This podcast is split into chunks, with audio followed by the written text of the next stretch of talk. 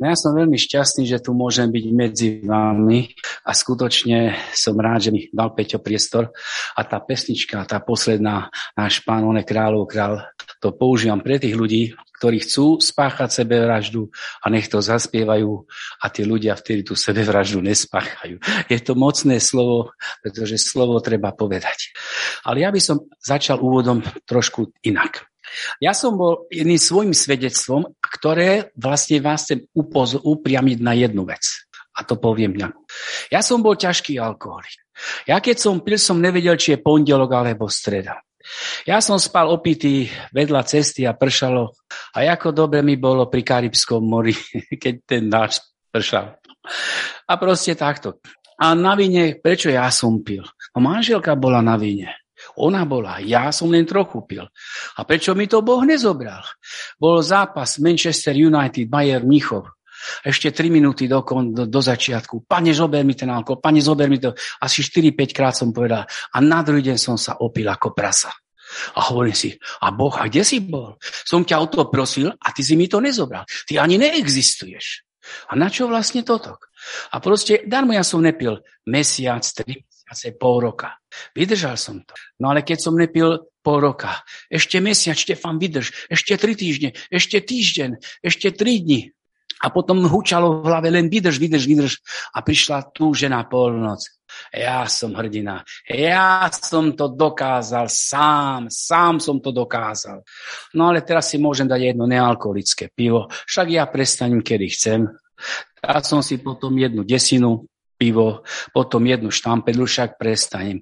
A za 4 dní, za 3 dní som bol opitý pod obraz Boží. Bol som opitý, proste ležal som úplne bez okna.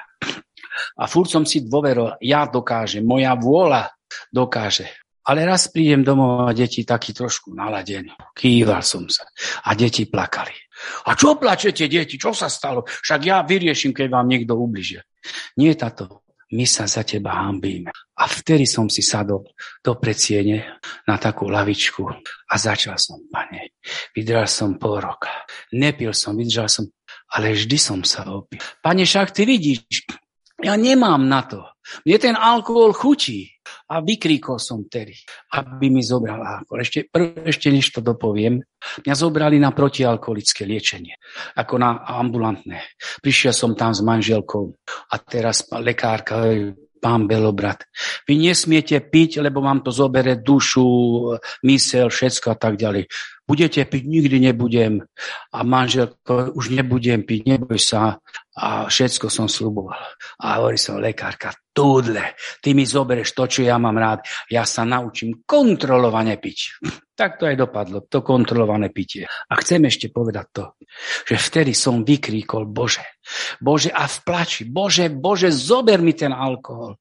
Ten alkohol, ja neviem s tým prestať alkoholom. Nemám na to, Bože, zober mi a plakal som, duši som kričal, Bože, zober mi démona alkoholu. Na druhý deň vstanem a nemal som chuť piť. Čo sa deje?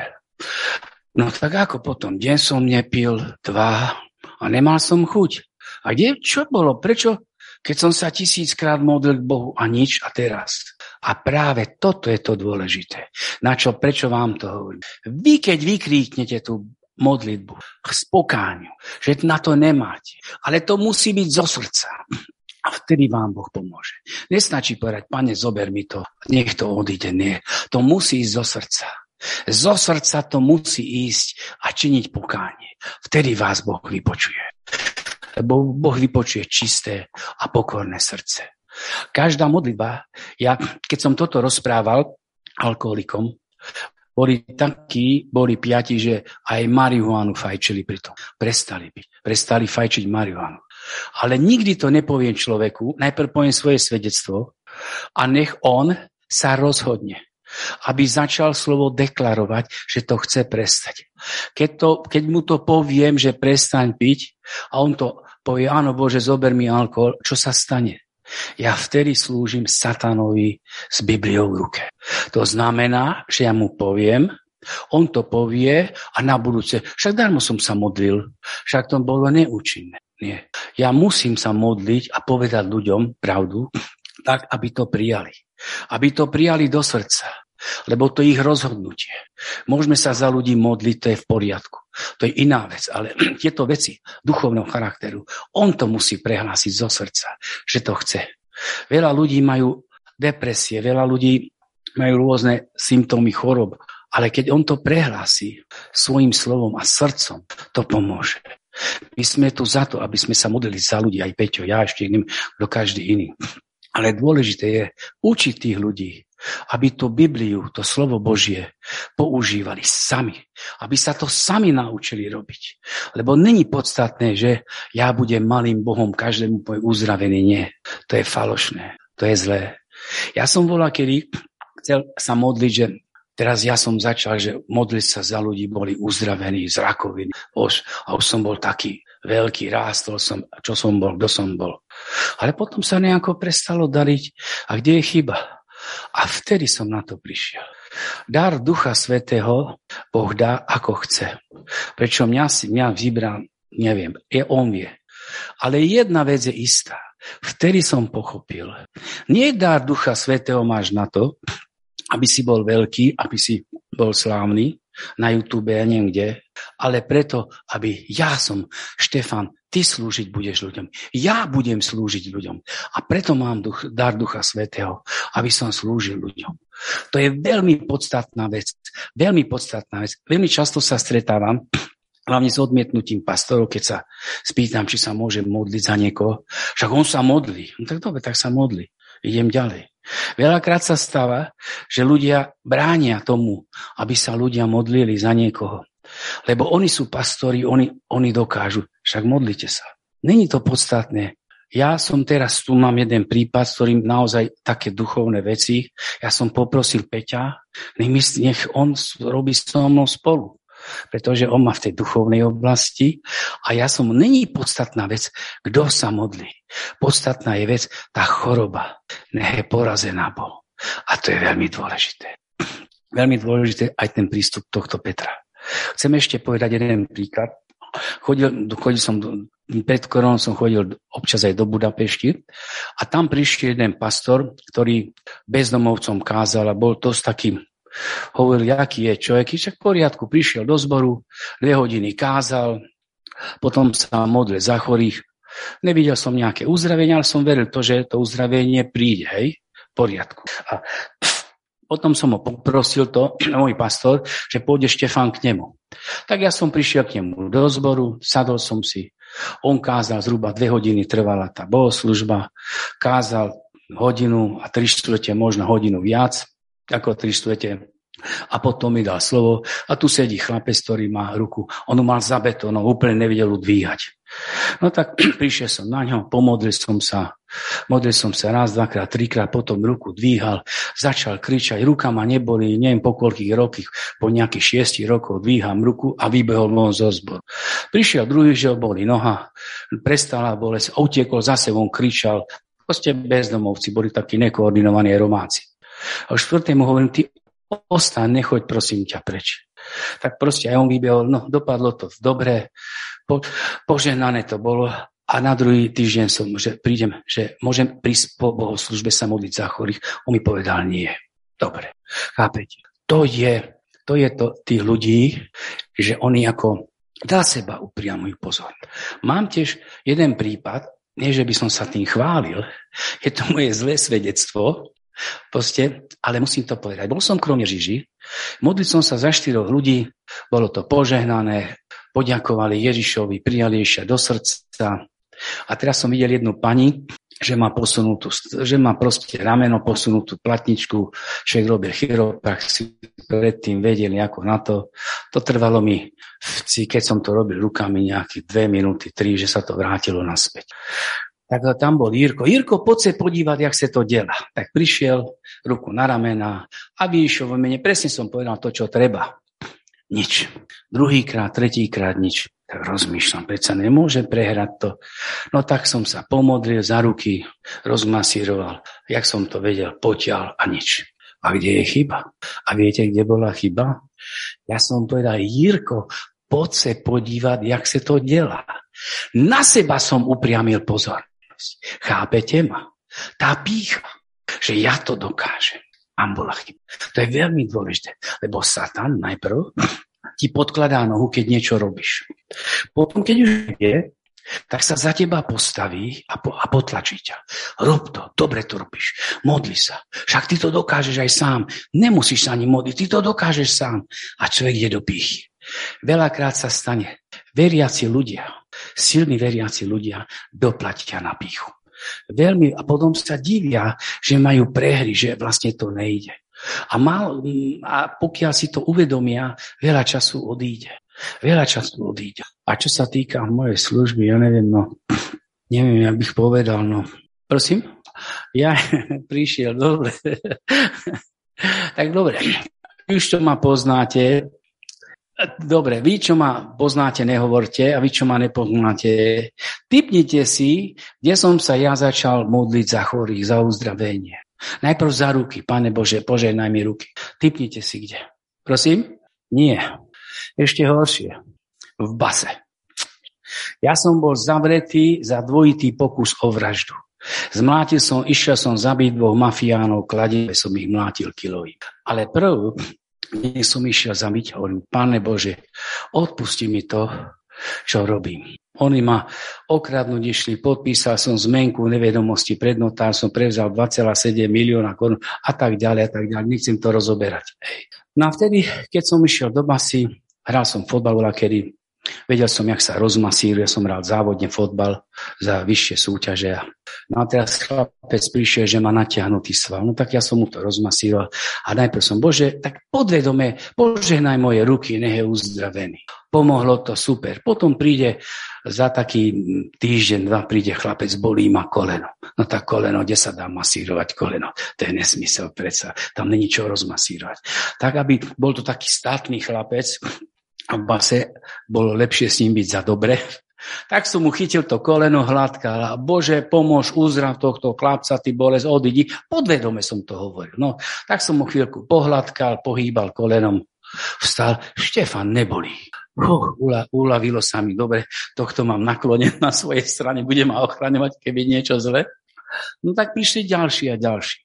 A potom príde za mnou jeden chlapec, jeden spoluväzen, Štefan, mňa boli chrba, no tak si lahni rozmasili. Nie, Štefan, ja mám vyskočenú platničku. Platničku? A to ty si myslíš, že ja ti ju zasuniem, dám ťa na vozík, nie že ma skorej pustia ešte 4 roky alebo koľko dostanem naviac. On si klákol predo mňa, Štefan, na kolenách ťa prosím pred všetkými, na moju zodpovednosť. Ešte 4 roky budem tu, nikto mi nepomôže. Skús to.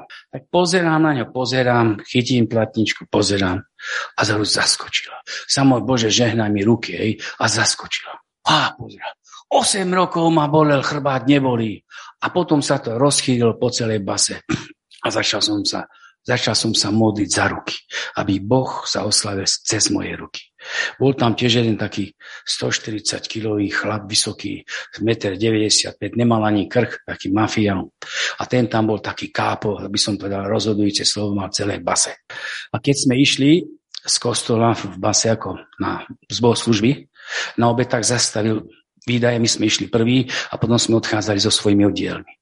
A teraz on začal na nás nadávať tí pedofíli a tie sprosté slova plú pred nás. No proste nás tam ako krstil, jak sa mi to povedal tými zlými slovami. Ale čo pán chcel, za dva týždne príde jeho poskok za mnou, boli sme na vychádzke vo dvore a hovorí, Štefan, že Joškovi boli chrbát, či ho tomu silnému, že či ako sa na ňo ne... Tak v sobotu na bohoslužbu. Tak došiel tam, v nedelu, došiel tam, pozerám, modlil som sa za ruky, stavec zaskočil, chrbát prestal. Bola teraz Štefan, ak ti niekto bude chcieť tu base ubližiť, povedz mne, ja to vybavím. A boli 4 a 5 takí, ja som bol tam ako najviac strážená osoba. Keď sme hrali fotbal a niekto ma sekol, sme podrazil, tak hneď traja štyria nabehli na ihrisko, že už ho začnú byť, že mne ubliž. Hoď, ne, nechajte ho, to je v poriadku. Proste Boh sa prejavil aj v base. Bol tam jeden dozorca. My sme sa vrátili, 35 stupňov v tieni bolo. Sme boli spotení z fotbalu. Na teraz pán veliteľ, otvorte nám na 5 minút sprchu. Nech sa opláchnem. On sa mi začal smiať do tvári, povedal Štefan. Začal sa smiať. A zapískal nástup na obed. Tak my, ak sme boli špinaví, spotení, prezjesť do väzenských šiat, išli sme na A tak ja pri ňom stojím pán veliteľ. Aj keď sme my väzni, hriešni ľudia. Predsa sme ľudia, tak aj by ste sa mohli k nám ako k ľuďom aspoň spraviť, ako k ľuďom, akí sme, takí sme. No on začal kričať, úplne mu penil z úst. A že dám kázenský trest a to. Dobre.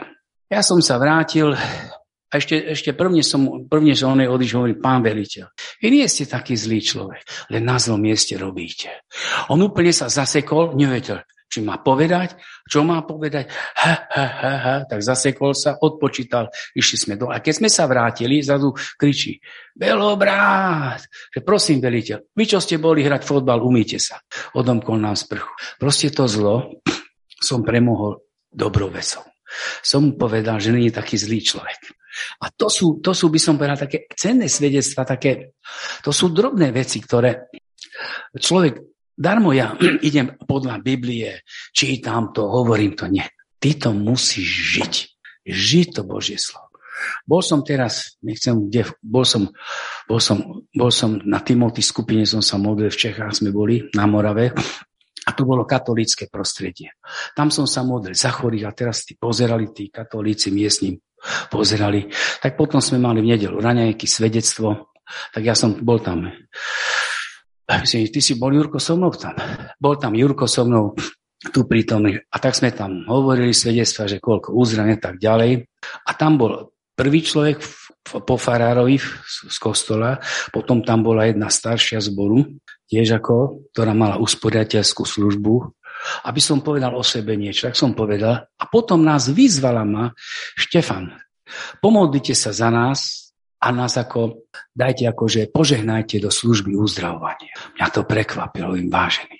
Velice som šťastný, že vy ste ma to požiadali, pretože v katolíckej cirkvi to není zvykom.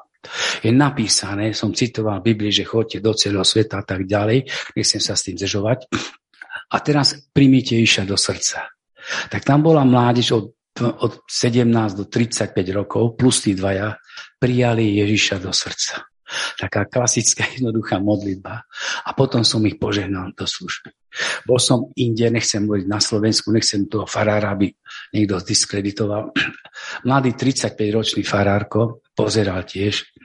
Hovorí, Štefan, požehnaj ma do služby. No tak príjmi Ježiša do srdca. Prijal Ježiša do srdca a potom som mu nech ťa žehnám, pane, do tvojej služby. A hovorím, uzdraví, modli sa za ľudí v cirkvi. Ty si farár, ty to máš robiť.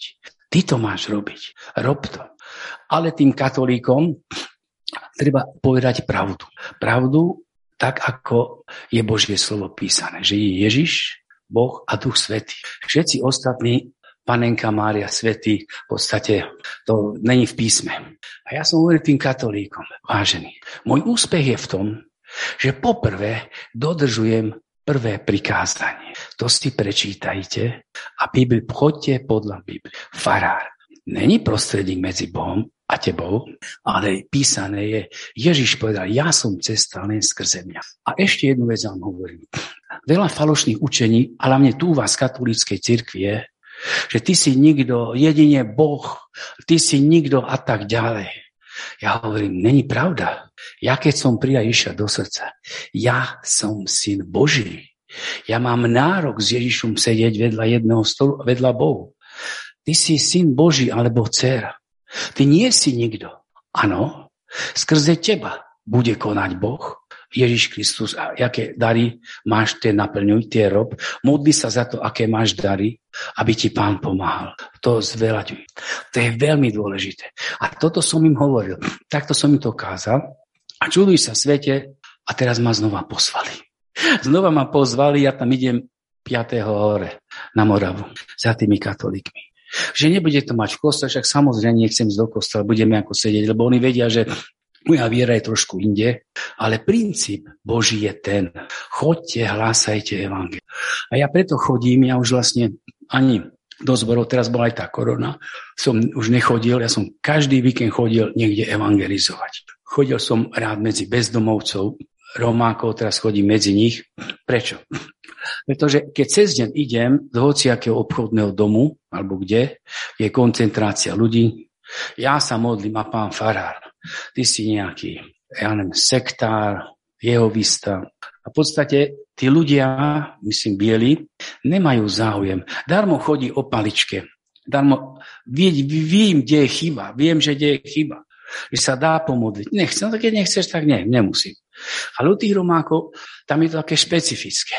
Tam, keď vidia, že jeden človek ako sa uzdraví, tak sa zhrknú a ja, a ja chcem. Proste to naklonenie je tam. Ale je tam veľmi nebezpečné tam ísť.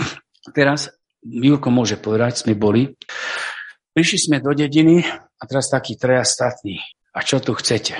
On, dobré slovo sme vám prišli povedať. No môže povedať každý. No že aké? Boh vás miluje, chce vás zobrať do neba, aj keď ste Romáci. Bo pred Bohom sme si všetci rovní. No to povie každý, chodte preč. A my, dobre, ideme, ale ešte jednu vec vám poviem. Ja mám za úlohu tu s kolegom sa modliť za chorých aby ste boli uzdravení. A začal sa smiať. No proste vyzeralo to tak, že už pristupovali bližšie Vyzeralo to tak, že na osobný kontakt, že nás ako vykážu a teraz jen nabolí chrba. Tak poď sem. Tak som sa pomodlil, kýve, neboli. A teraz zoberli ďalší a že mňa boli. Mňa boli. Tak som sa modlil, pán sa oslávil a tak sme tam zostali. Potom sme boli vlastne ich. Potom nás vodili do rodín, všeli ako sme chodili diali sa krásne uzdravenia. A ne uzdravenia, uzdravenie uzdraví Boh. A vždycky hovorím, oni väčšinou sú, že neveria. Tak poďakuj Ježišovi. No a na čo? Však dal som ti inekciu, nie. Dal som ti tabletku, nie. Pomohlo ti? A že áno, a čo som robil? Mene Ježiša som sa modlil, nie? No tak poďakuj Ježišovi. Aha, no tak poďakoval. A potom chceš prieť do srdca, že áno. Tak taká krátka modlitba, tam není času veľa. Pane Bože, odozdávam ti svoje hriechy. Ľutujem som ich spravil. Ježiš, vojdi do mojho srdca, buď mojim pánom, spasiteľom, uzdraviteľom. A potom, je tu zbor nejaký chod do toho zboru. V podstate ten prvý kontakt, že zasejeme a že sú šťastní, že sú uzdraví. A mali sme také prípady, nechcem povedať, že sa stáva to, že veľakrát sa stáva, že bránia ľuďom, takýmto božím služobníkom by slúžili. Nieraz sa mi to stalo a vždycky potom tí ľudia mali určité útoky od Boha. Veľmi často sa aj modlím za ní, aby sa to nestalo.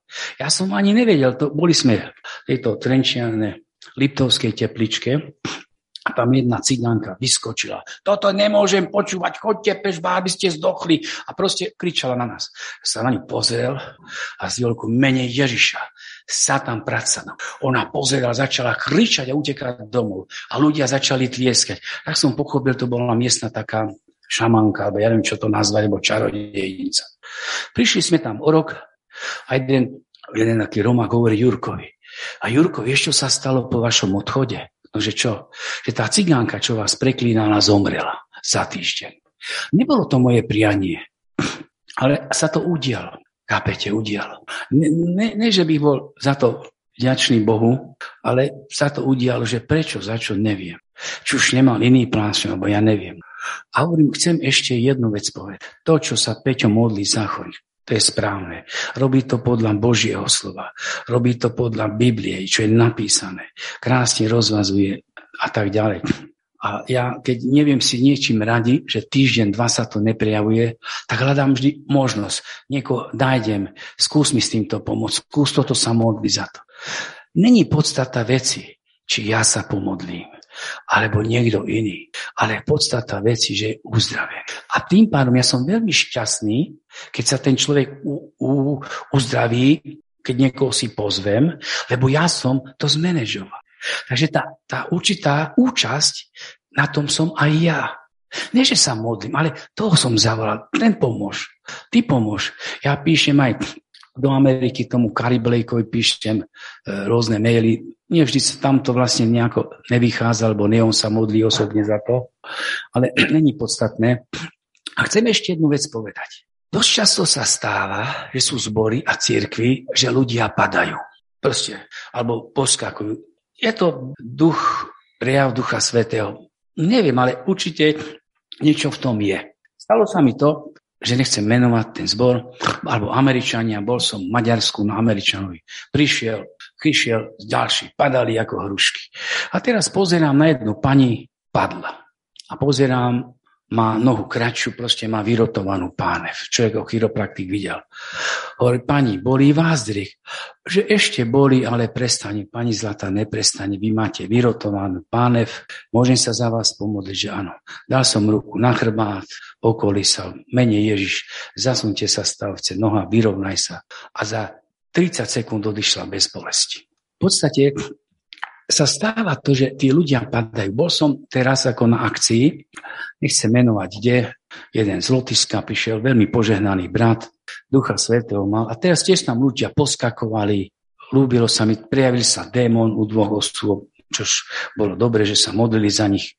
Ale bol tam jeden chlapec, za ktorou som sa predtým modlil aj ja, proste ten takto chodil, proste mal nohy. Nohy sa mu polavili, bolo to lepšie, ale nebol úplne uzdravený. A tešil som sa, super, tu je človek, Duch Svetý pôsobil, na tomu chlapcovi sa to neuzdravil. Prečo, začo, neviem.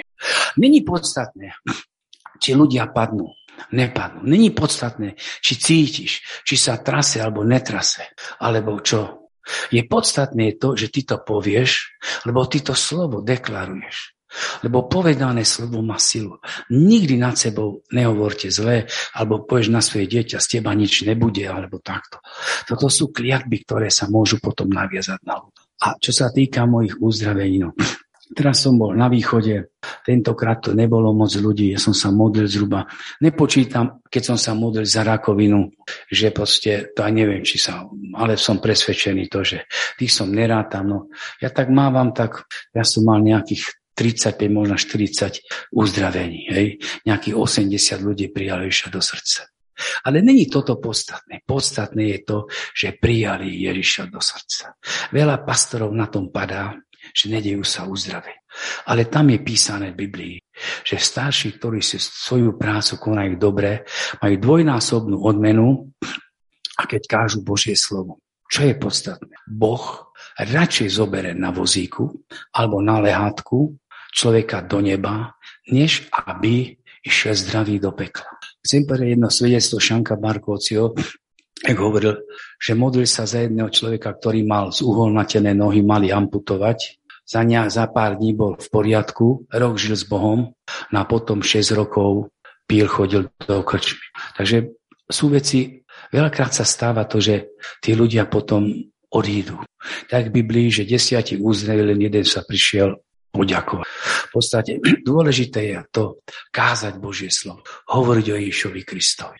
A nech vidia tí ľudia vás, pretože my sme iní. My sme iní, keď chodíme v Ježišovi a tí ľudia cítia taký pokoj z nás. Proste niekto tomu hovorí aura, ale z nás vyžaruje taký pokoj. A proste tej prítomnosti tých kresťanov sa cítia príjemnejšie. A toto ja chcem, aby sme my všetci Nechcem zdržovať nejaké ešte slovo, bude mať určite Peťo. Nechcem zd... Ne, dobre, ďakujem. Nechcem zdržovať. No. Ja som sa modlieval, tak dobre, poviem niečo o sebe. Bol som v Lipanoch. Tam bolo, vošiel som do, ja nechápem, prečo tá dedina, ešte bola tá druhá vlna, alebo čo to tam bolo, že nebola uzavretá. Čo druhý dom koronavírus. Minimálne k 25. som prišiel, chytil hlavu, takto som držal. Kašľali na mňa, prskali. Modlil som sa za ich uzdravenie. Kašľa, kašel odišiel, horúčky odišli. A potom som vyšiel do prostred dediny a kričal som, mene Ježiš, ty korona tu nebudeš. Vyháňam ťa, Božia moc nech pôsobí na týchto ľudí. Pane, pomôž týmto ľuďom. A proste som ešte povedal, odišiel som. Odišiel som, za dva týždne sa vrátim, že ako kto má korunu, že nikto. Bol som rád. A prišli treja za mnou. Ujo, aj za mňa ste sa modlili. Pozerám. Ja si nepamätám. Áno, lebo ste sa, ja som bol na prístrojoch v Prešove a vy ste sa modlili s manželkou. Takže pán sa oslávi.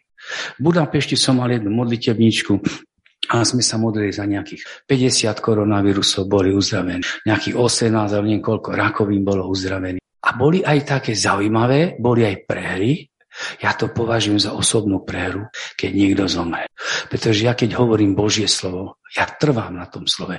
Lebo keď to raz Ježiš povedal, on to splní. A mal som, že zomreli. Modli sa, 13 tisíc ľudí sa modlilo za, za ľudí.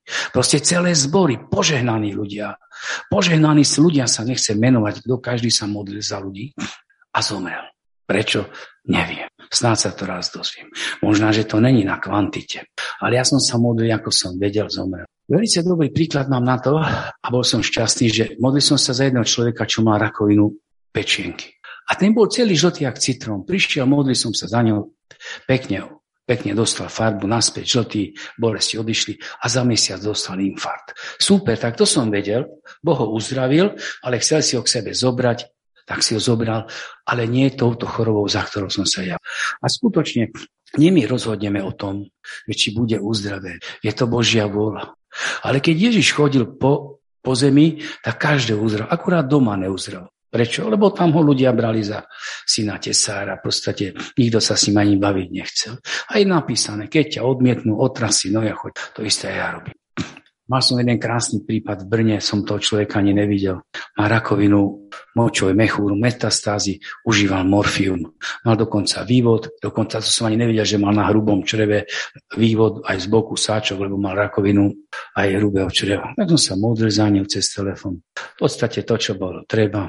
A že máš bolesti, že teraz nie, lebo som zobral morfium. Dobre, už ani morfium brať nebudeš. Za tri dní mi volá Štefan. Nemám Nemočím krv a nemám bolesti. Morfium neberem. Tešil som sa. Ale za 5 dní mal nariadené ísť na operáciu do Brna, kde mu mali vybrať močový mechúr a v podstate takto. Ide tam štvrtok. Vyšetrenie jedno, ešte raz vyšetrenie. Potom ešte nejaké dodatočné vyšetrenie. Piatok ráno príde na operačný sál a profesor pozerá papier, Radek, my vás operovať nebudeme. A pýta sa, prečo? Lebo nemáte nález. Hurá, tešil sa, ďaká Bohu. A teraz sa pýtal, a pán profesor, kedy mi dáte chemoterapiu? Pozera, akú chemoterapiu? Dneska je v piatok, pondelok, do, vás vyšetríme, keď ste negatívni, idete domov. Tak aj bol. Bol nejaký pol roka s Bohom, potom zase začal piť, neviem čo s tým chlapcom. V podstate, není sú tie svedectvá podstatné. Aké má veľké kto svedectva, to není podstatné. Podstatné je to, že poďme všetci za Boh. Každý máme určitý dar alebo schopnosť. Niečo nám Boh dal.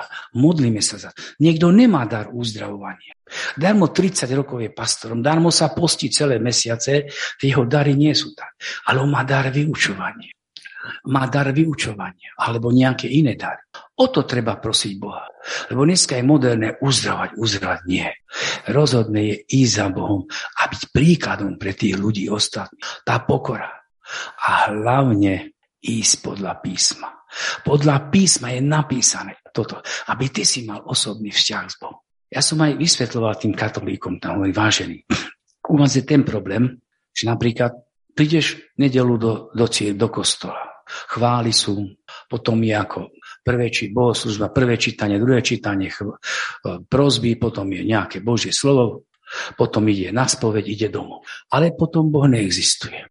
Ja som tiež bol taký, keď som, darmo ja som sa pokrstil, bol som ponorený, to som kvôli manželke a cére išiel. No a modlil som sa, áno, Pane Bože, pomôž mi, keď som mal problémy. No keď som nemal problémy, no však ja sa potom tebe pomodlím, keď ťa budem potrebovať.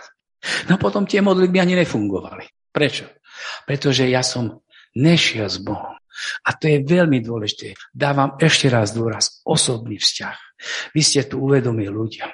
Ja osobne väčšiu cenu dávam tomu, ako 500 ľudí uzdravených v cirkvi. Poriadku. Ako keď jeden príjme Ježiša do srdca a nasleduje.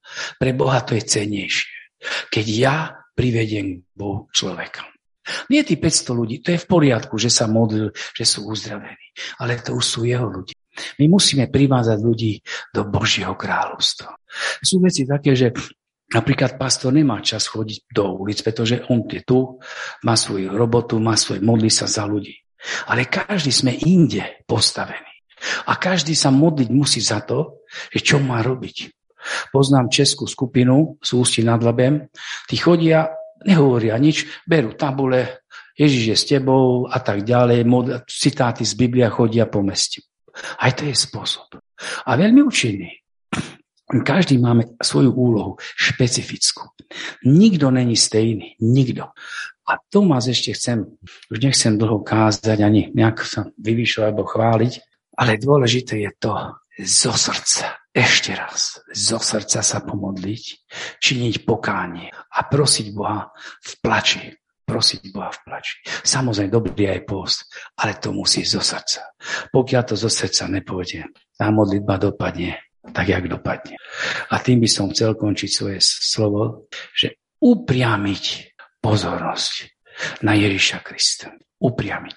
To je všetko. Ďakujem za slovo, že mi Peťo dal slovo a som veľmi rád, že som tu mohol byť medzi vami. Ktorá ma zavolal sem ako Ivanka, Ivonka sa dohodla s Peťom, že môžem prísť, tak som tu medzi vami. Ďakujem ešte raz. A buďte požehnaní, vás žehná. Otec a syn Duch Svety, však Peťo to dopovie za mňa. On to dopovie.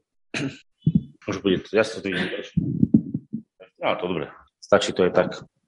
A, už si to môžeš asi dať. Ja by som len prečítal jedno slovo na tom, čo Štefan niekoľkokrát povedal takú uh, myšlienku, že niektoré veci nerozumie. To je úplne normálne, že nerozumieme veciam a na to máme dokonca napísané jedno slovo Božie.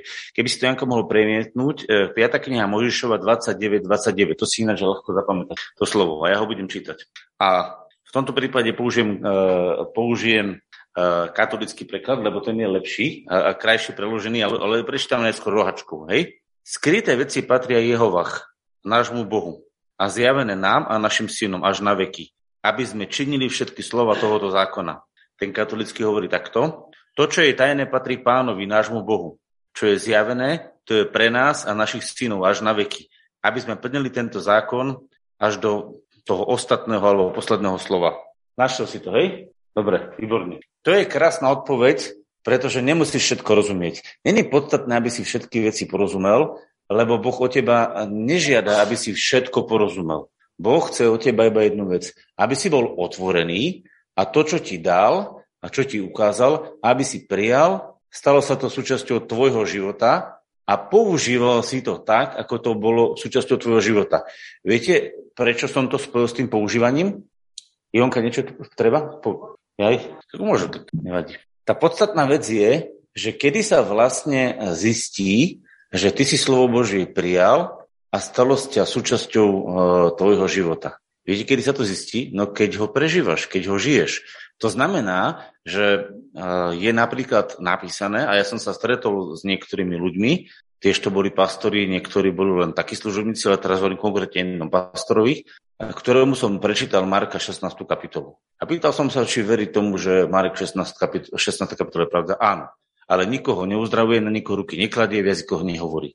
A ja sa pýtam, jak je možné, že ľudia povedia verím. Áno, oni veria všeobecne, že Biblia je pravda. Veria, že to je Božie slovo. Ale oni neveria, že to je súčasť ich života, že oni sú v tom slove.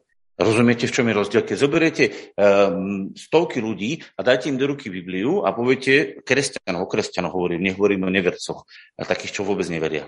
Aj, tí ne, aj tak vám poviem, že tí niektorí ľudia, ktorí uh, sa hlásia, ako že sú neveriaci, sú niekedy viac veriaci ako veriaci. O tom by som mohol rozprávať, lebo viera sa neposudzuje s tým, že uh, tak ako my si to chceme nejako zaškatulkovať.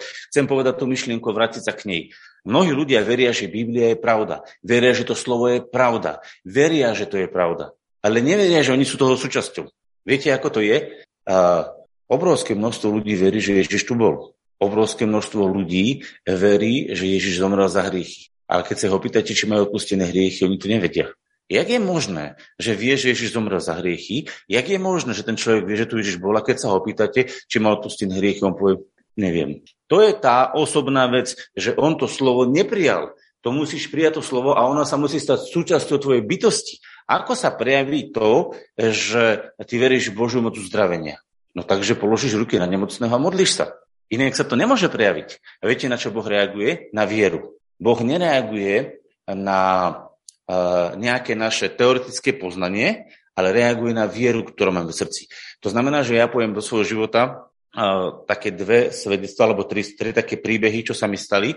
Poviem najskôr jeden príbeh, čo som, čo som zažil v jednom takom bolo to jednom stretnutí kresťanov, kde bolo možno 100, možno 200 kresťanov, mladých považne, a mali tam také kázania a celý víkend mali kázania. A oni vedeli, že ja sa modlievam za mm, Niektorí sa dopočuli, že sa modlievam za nemocný. Hej, nebol som vtedy ešte tak veľa sa modlieval, ale Prešiel som tam a už ma volali, no pozri sa, tento jeden tu má nohu, no poď sa pomodliť. Ľudia, jak som tam išiel, nebolo v toho veľmi tak uh, zovrete a zle, lebo viete, prečo oni ma volali? Oni chceli si potvrdiť, že sa to nepodarí. Rozumiete, oni boli nastavení, že to sa už dneska nerobí a že to neplatí a že keď teda sa to robí, že nech im to dokážem. Ľudia, keď som tam išiel, tam bolo také ovzdušie neverí, že to bolo neskutočné. A ja som sa mal za neho pomodliť. Ja som mal chuť aj odmietnúť. Ja hovorím, dobre, no tak sa za neho pomodlím. Ale jak som sa za neho modlil, tak ja som bol normálne paralizovaný, nakazený tým ovzduším neverí a samozrejme, že sa nič nestalo. A oni povedali, a my sme to vedeli. A ja som spätne rozmýšľal, že čo je to za situácia, čo je to za situácia, keď ľudia, kresťania vás vyzvú, aby ste sa modlili, nie preto, že milujú toho človeka, chcú jeho záchranu, ale chcú teraz dokázať, že, že čo je to za ducha? Že vám normálne veriaci človek chce dokázať, že to, čo hovorí Biblia, neplatí. Chápete, ak je to možné byť ďaleko dojsť? A ja som vtedy zažil takú smutnú skúsenosť, odišiel som z taký sklamaný stadiel, ale práve potom, keď som sa modlil, som rozmýšľal nad tým a hovorím, Bože, to čo je za ducha, keď idem naplniť tvoje slovo a on normálne je nastavený na to, aby, aby dokázal, že to tvoje slovo neplatí. A to je duch pochybnosti. Duch pochybnosti, pretože títo ľudia nie sú ani tak v nevere, ale oni sú v pochybnosti. Viete, ja hovorím jednu vážnu vec. Uh, sú aj ľudia, ktorí majú ostrú neveru. Ale horšia, zakernejšia je pochybnosť. Prečo? Pretože pochybnosť vyhlasuje, že to platí, ale to sa mňa asi netýka. A preto som rád, že dneska Štefan povedal jednu vec. Keď Ježiš uzdravoval, povedzte mi, kto z tých ľudí, ktorých uzdravoval, nebol uzdravený. Poznáte nejaký prípad z Biblie, kedy Ježiš niekoho uzdravoval, kedy pán Ježiš robil uzdravujúcu e, vec a nebol niekto uzdravený? Povedzte mi. Ja som takú Bibliu nenašiel. Našli ste takú? Ja nie. Napriek tomu sa verí, že dneska Ježiš uzdravuje iba niektorých, že niektorých chce a niektorých nechce. Kde ste na to prišli? No lebo tak sa to deje. Takže nie Božie slovo, ale naša skúsenosť rozhoduje niekedy o tom, čo sa deje a čo sa nedieje. Naša viera je postavená na Božom slove, ale na skúsenosti. A to je vážny problém. Ak my postavíme svoju vieru na skúsenosti, tak my nestojíme na Božom slove, ale na skúsenosti. A ja musím postaviť svoju vieru na slove a potom príde skúsenosť. Najskôr musí byť viera a potom príde skúsenosť. A keď my postavíme svoju vieru na skúsenosti, že mne sa to nepodarilo, tak keď sa ti nepodarilo, tak sa modlí ešte raz. A druhý raz, až tretí raz, až dojdeš tomu vnútornému osvieteniu, že čo Boh od teba chce a potom sa začne diať. A všimli ste si, to bola jeho cesta. Postupne, ak sa to dialo. Boh ho postupne viedol, lebo on ho musel ukázať, že je to pravda.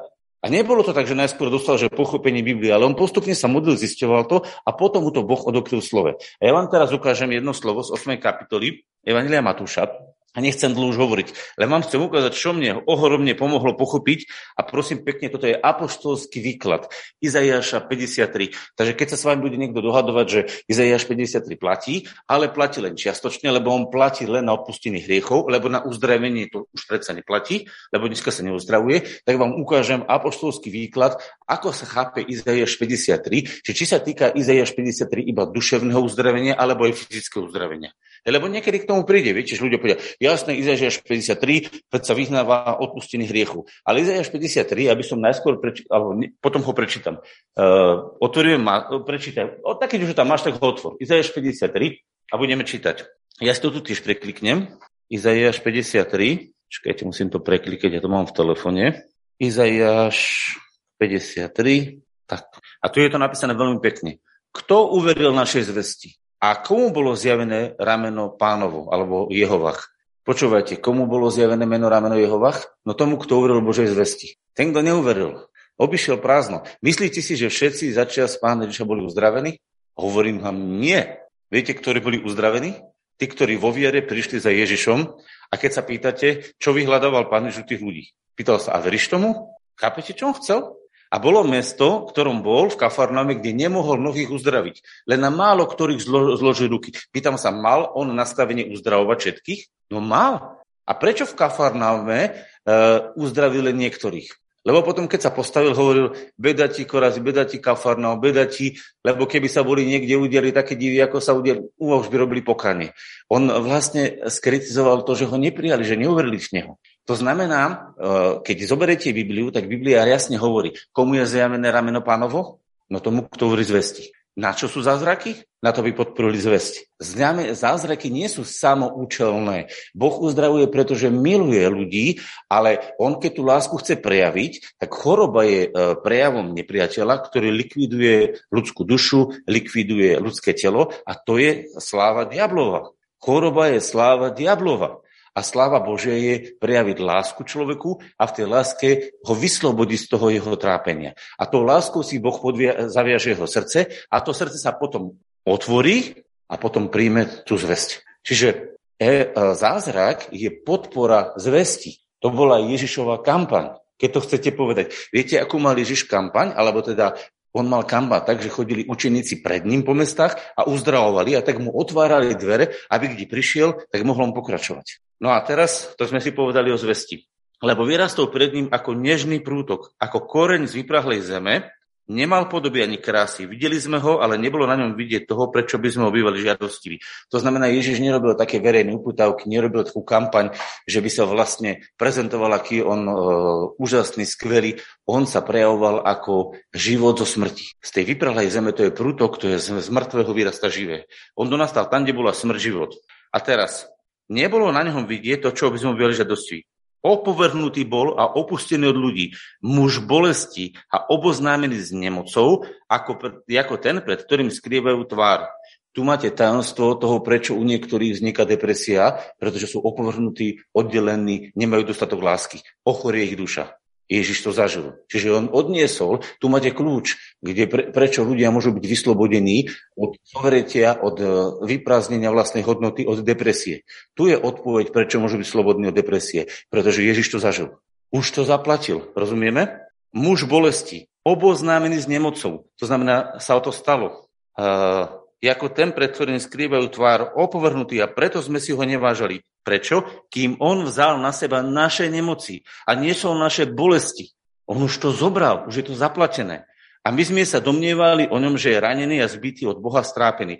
A on bol smrteľne ranený pre naše prestúpenia, zdrtený pre naše neprávosti, káze nášho pokoja bola vložená na neho a jeho synavicou sme uzdravení. To jeho tými modrými krvavými ranami. Sme uzdravení. My všetci sme zblúdili ako ovocia, každý z nás sme sa obrátili na svoju vlastnú cestu a Jehovah uvalil na neho nepravo všetkých nás. A tu sa všetci kresne nás hodnú, že Boh uvalil naše nepravosti na Ježiša. Všetci vyznávajú odpustenie hriechov. Ale ja sa pýtam, či ten kontext je iba časť, alebo či to je celý jeden celok. Či je tam uzdravenie fyzické, či je tam uzdravenie duševné a či je tam uzdravenie od hriechov. Všetky tri veci sú naraz v celom slove. Nedá sa to vystrihnúť a povedať, čas platí a čas neplatí. Lebo niektorí povedia, to sa týkalo len duchovného chápania. A ja hovorím, no a kde máme dôkaz, že sa to netýkalo iba duchovného uzdravenia? Máme apoštolský výklad tohto slova. Otvor Matúš, 8. kapitola. A tam vám prečítam výklad, ktorý vykladá apoštol Matúš osobný učeník Ježiša Krista, ktorý napísal Evangelium a zažil to, čo zažil. Takže poďme do 8. kapitoly a ja to chcem len potvrdiť, to, čo Štefan hovoril, aby ste to videli. Celé to slovo nehovorím pre nič, len preto, aby ste videli, že čo vlastne hovorí o tom, čo povedal písmo. Lebo bola krásna vec, že on odkázal na slovo, že musíme stať na slove. Tak preto teraz to nachádzame v slove. Hej, 8, 8. kapitola a budeme čítať, budeme čítať 8. kapitola a tak 14. verš, od 14. verša až po 17. A počúvajte, čo je tu napísané. To je veľmi vážna vec. A keď prišiel Ježiš do domu Petrovho, videli ho svokru, že leží a má horúčku. A dotknul sa jej ruky a hneď ju opustila horúčka, čiže vkladala ruky. A vstala a posluhovala. Ani slovo nepovedal inak, dotkol sa. To vkladanie je dôležité, hej? A keď bol večer, priviedli mu mnohých posadlých démonov a on slovom vyhnal nečistých duchov a všetkých Počujete koľko? Koľkých? A všetkých, ktorí sa zle mali, uzdravil. A teraz prečo? Aby sa naplnilo, čo bolo povedané cez proroka Izaiáša, ktorý povedal, on vzal naše nemoci a naše neduhy niesol. Keď to Izaiáš hovoril, koho sa to týkalo? Prorokoval o všetkých ľuďoch. Pre koho platí obeď, ktorú prorokoval odpustených hriechov? Pre všetkých. Pre koho platí obeď uzdravenia? Pre všetkých. Preto Ježiš uzdravil všetkých. Ani jedného nevynechal. Lebo keby vynechal čo len jedného, tak by nemohol Izajaš povedať, že to platí pre každého. Platilo by to len pre 54%. Kto by tie percenta odhadoval. A preto Izajaš prorokoval, že celá obeď uzdravenia, oslobodenia odpustenia hriechov platí pre každého, kto uverí v rameno pánovo. Rozumiete? Tu máte apoštolský výklad. Takže ak niekto povie, že uzdravenie platí iba pre niekoho, tak je v rozpore s apoštolským výkladom a popiera proroka Izaiáša 53. kapitolu. Vidíte to napísané? Čítal som to správne? Kto môžete na to povedať amen, zdvihnite ruku a povedzte amen. Chápete? Toto je slovo. Preto som to dneska povedal. A preto, keď on kladí ruky a bojuje, tak on vlastne zmáha svoju vieru. Lebo niektoré veci, dneska sme sa za otika modlili a ešte budeme sa modliť aj za tých, ktorí chcú, on zmáha svoju vieru a tou vierou prekonáva toho ducha nevery, pochybnosti a toho ducha nemoci. Lebo traja duchovia, keď to poviem obrazne, za tým stoja. Duch nemoci dáva nemoc, duch pochybnosti zabraňuje, aby si sa modlil vo viere a duch neverí ani nedovolí, aby k tebe niekto prišiel. A títo traja duchovia sú kamoši. A my sa musíme postaviť vo viere a povedať, démoni odidíte.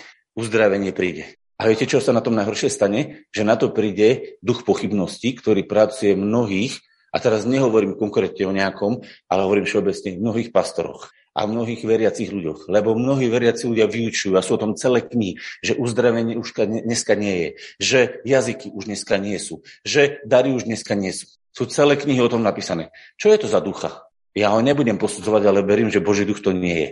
A potom, keď takéto učenie sa verejne učí, je veľmi ťažké, aby niekto prišiel a s vierou položil ruky a on sa pomodlí ten človek sa neuzdraví, lebo nemal vieru, mal pochybnosť vo svojom srdci ten človek, a mi sa to stalo, už preto hovorím to z vlastného príbehu. A čo sa stalo? Aký bol výsledok? No nefunguje to, ja som to hovoril. Čo vyhralo? Výklad slova? Nie. Skúsenosť. Čím chodí človek? Skúsenosťou. A ja som čítal, že spravodlivý chodí z viery. Spravodlivý bude žiť z viery. A preto, keď chodíš vierou, budeš vidieť veci. Ak chodíš skúsenosťou, môžeš mať dobrú skúsenosť, môžeš mať zlú skúsenosť. Videl som mnohých, ktorí povedali, aj by to mohla byť pravda, ideme to vyskúšať. Nevyšlo im to, tak to vzdali a opustili to. Je to správne? Ja verím, že toto je nesprávny prístup. Preto my sa budeme učiť a modlíme sa, aby celý tento zbor mal podiel na tejto službe kazania Evanília, ktoré je potvrdzované uzdravovaním, ktoré je potvrdzované divotvornou mocou. Ja vám môžem veľa príbehov rozprávať o všelijakých divotvorných mociach, ale vám poviem, že keď sa niekto uzdraví, naozaj ten človek je ľahko priateľný k Evaníliu. Ja vám poviem osobnú skúsenosť teraz jednej z mojej rodiny, nebudem menovať. Ja som sa s človekom jedným asi 3 roky dozadu Išiel z auta, vystupovali a ja som ma napadlo, že lebo on krýval, hovorím, môže sa ti pomodliť za nohu? Lebo videl som, že trpí. Ja som nechcel robiť žiadne nejaké, lebo oni, keď som povedal niečo o Bohu, oni kývli rukou, že čo, evanilium, nič.